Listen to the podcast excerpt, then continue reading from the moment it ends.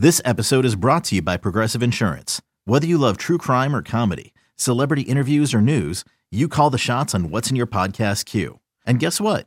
Now you can call them on your auto insurance too with the Name Your Price tool from Progressive. It works just the way it sounds. You tell Progressive how much you want to pay for car insurance, and they'll show you coverage options that fit your budget. Get your quote today at progressive.com to join the over 28 million drivers who trust Progressive. Progressive Casualty Insurance Company and Affiliates. Price and coverage match limited by state law. Georgia with three timeouts left. JT Daniel steps up in that pocket, hit as he throws, going deep, looking for Bergen, has it! Out of bounds around the 35 yard line. This is BetQL Daily, presented by FanDuel Sportsbook with the Joes, Joe Ostrowski and Joe Giglio from BetQL. Welcome back on the BetQL network, live in 12 markets across the country and the Odyssey app. Make sure you have the free Odyssey app downloaded to watch, listen, and subscribe to the BetQL Daily podcast. If you ever miss a segment, you can check it out at your leisure at BetQL Daily on Twitter. I'm at Joe0670. My partner here, Joe Giglio, at Joe Giglio Sports. Have nickel or dime coming up in about 20 minutes. Looking forward to uh, these conversations, some interesting wagers to ponder. And later this hour, we of course will have our lightning bets. Joe G, we're going through these Power Five conferences uh, this week. We hit on the ACC yesterday. And today it is time for the SEC. I think in the coming years, we're going to need to uh, maybe clear out an entire week to break down the SEC once Texas and Oklahoma come over. Yeah, it's almost like it's going to be two different sports. It already kind of is uh, and has been that way for a while. But when you add Oklahoma and Texas in there, eventually it's going to feel like the SEC is one conference, and then the other, everyone else in college football is their own other conference, just all yeah. combined. It's uh, they're beyond Power Five. I don't know what you call it, but it's just it's it's crazy how deep this conference is and how and how great Alabama always is. Yeah, the rest is going to be the others. It's going to be the SEC and the others uh, we'll see. It doesn't really get me excited, but hey, it's college football season, so I don't really care. And the amazing part is we've heard this week from multiple coaches in this conference, and we know where they reside in the country and some of the, the rates of COVID. These coaches are like, we're 100%. They are like, listen, guys, Saban too. It's like, guys, if, if you want to play, get the shot. Okay. If you're not interested in playing, you know, you've been dreaming about this your entire life. You know, you got the scholarship to Alabama, th- something you've thought long and hard about. Dreams come true. Here we go.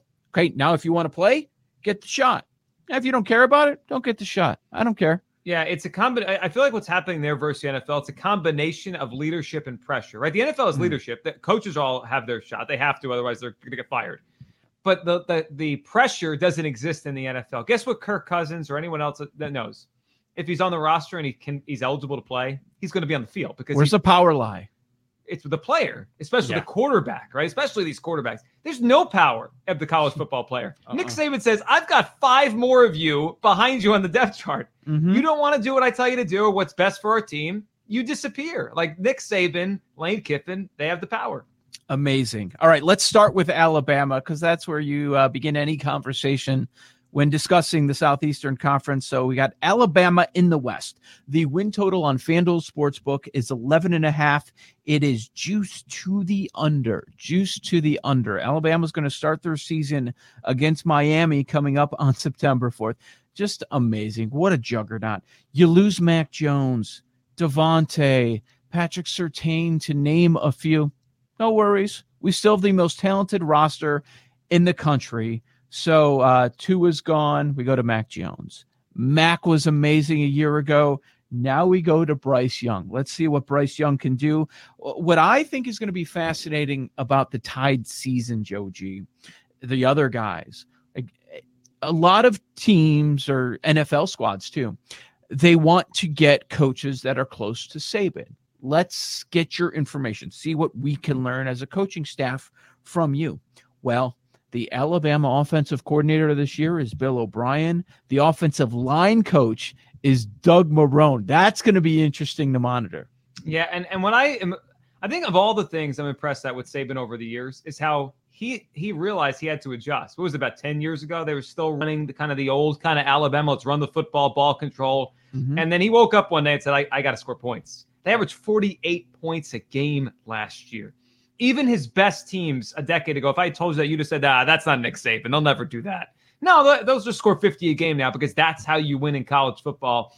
Joe, they're going to move the football. The one thing I, I do wonder is does it take them a year to recalibrate the, the skill players? I mean, really, the last two years, the skill players they have lost, wide receivers and, and the running back, Najee Harris, Yeah. but the wide receivers to the NFL, Waddle. yeah, DeVonta Smith, Ruggs, Jeudy, like th- it might take them a year or two to, to recalibrate that. And if it doesn't, forget it. I'm, I'm- I'll never ever doubt that Nick Saban could replenish in a year again because I don't know if any team's ever lost that much wide receiver, you know, talent draft wise to the NFL in, in the span of two years. It's crazy. He's got what four top 20 picks, top 17 picks. and It's great. It's unbelievable. Are you, you want to bet the under 11 and a half? It's juiced. You I lose can't. one game? I Yeah, can't.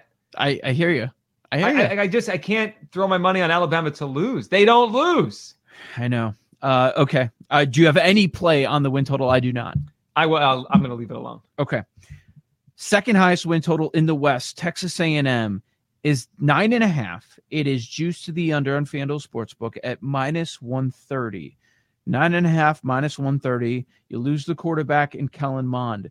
They have a great defense, but the problem is, what about the signal caller, the most important position? Do you have enough there? Uh, just looking at the schedule, what I found uh, noteworthy is Texas A&M the uh, the other side, the other division, they're missing Georgia and Florida this season. That's a big deal. I mean, that that changes the I'd say the perception of, of what it is, and it is interesting just to see how, it's, how much it's flipped the West in just a couple years. I mean, think about where how far LSU has fallen. I mean, there actually might some, be some value on them just with their win total and what they could be. I mean, they, what are they? They're plus sixteen hundred to on the West. They're third, right? It's it's Alabama significant favorite minus Mhm. 450. You mentioned Texas A&M second, Auburn and LSU both 1600. I mean, LSU went from by far the best team in the country two years ago to now fourth in their own division in the SEC. That's a big change. How about what Anthony Trush brought up earlier about Derek Stingley Jr.? I'd have to Mhm. check with the current number. If it's true, if he's going to play both sides of the ball, that narrative could get a little out of control. Charles Woodson, Heisman. Charles Yeah. Woodson all over again. How about it? That would be cool. That would be cool. Uh, I'm glad you brought up the LSU Tigers. That is my favorite win total in the entire conference. And it's kind of strange because if you look at a lot of the projections, they're dead on with the win total of eight. Yeah. It, it's used to the over. I really like LSU. I think we're primed for a bounce back season.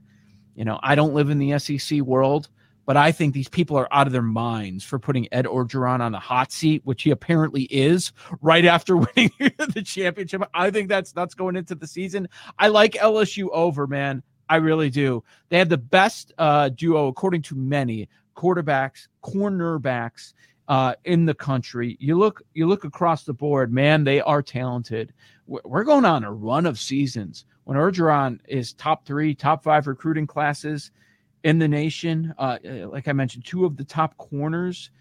They're going to start with UCLA. I think that number's four, four and a half. I like LSU that week. And, uh, you know, Myles Brennan, you're never going to be Joe Burrow. They're going to have statues of Burrow, and you're going to hear about him, every LSU quarterback moving forward. They're going to hear about the legend of Joe Burrow.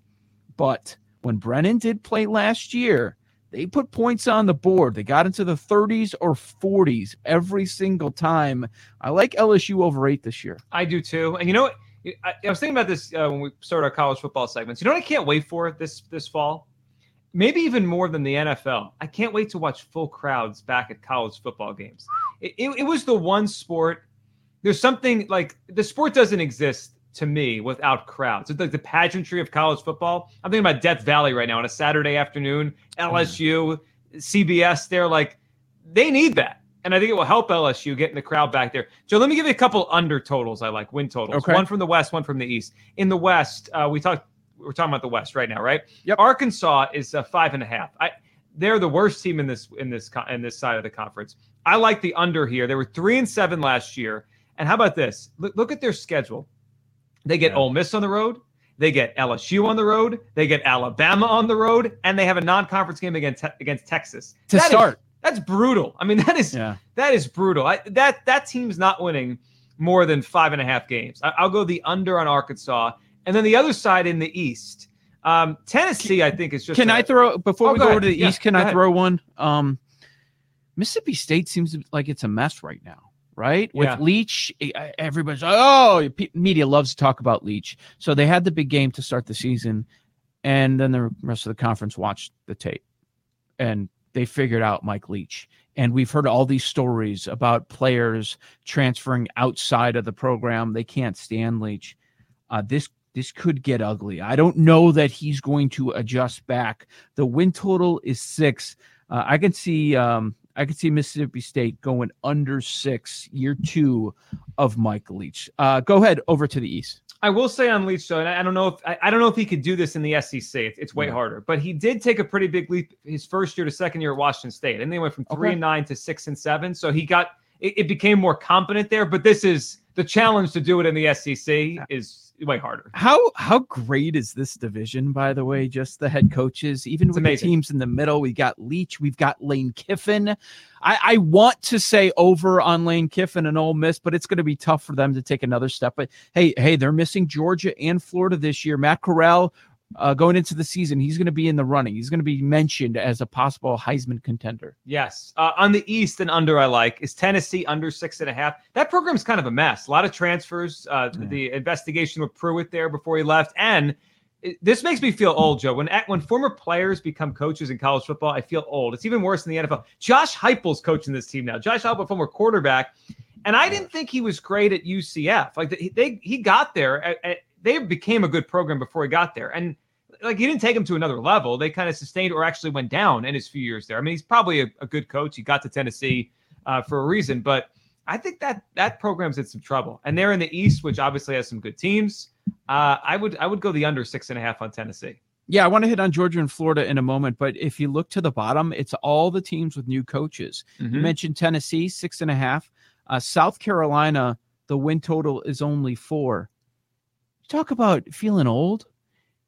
Frank Beamer's son is coaching them. Yesterday, you were waxing poetic about Frank know. Beamer's special teams at Virginia Tech in I- 1999. I didn't even realize they hired Frank Beamer's son, and he's never called plays on offense or defense. We'll see if he can be a head coach. Shane Beamer is the South Carolina head coach. The win total's four. It's just way to the under, minus 145 at FanDuel Sportsbook.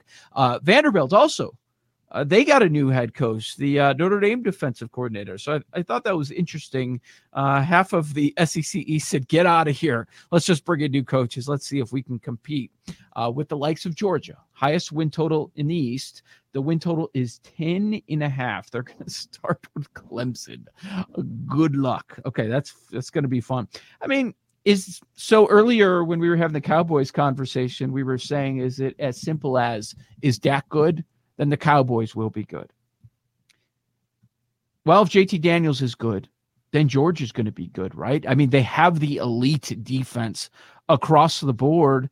And if JT Daniels is the guy that we saw last year, the USC transfer, uh, the Bulldogs are going to be hunting for the title.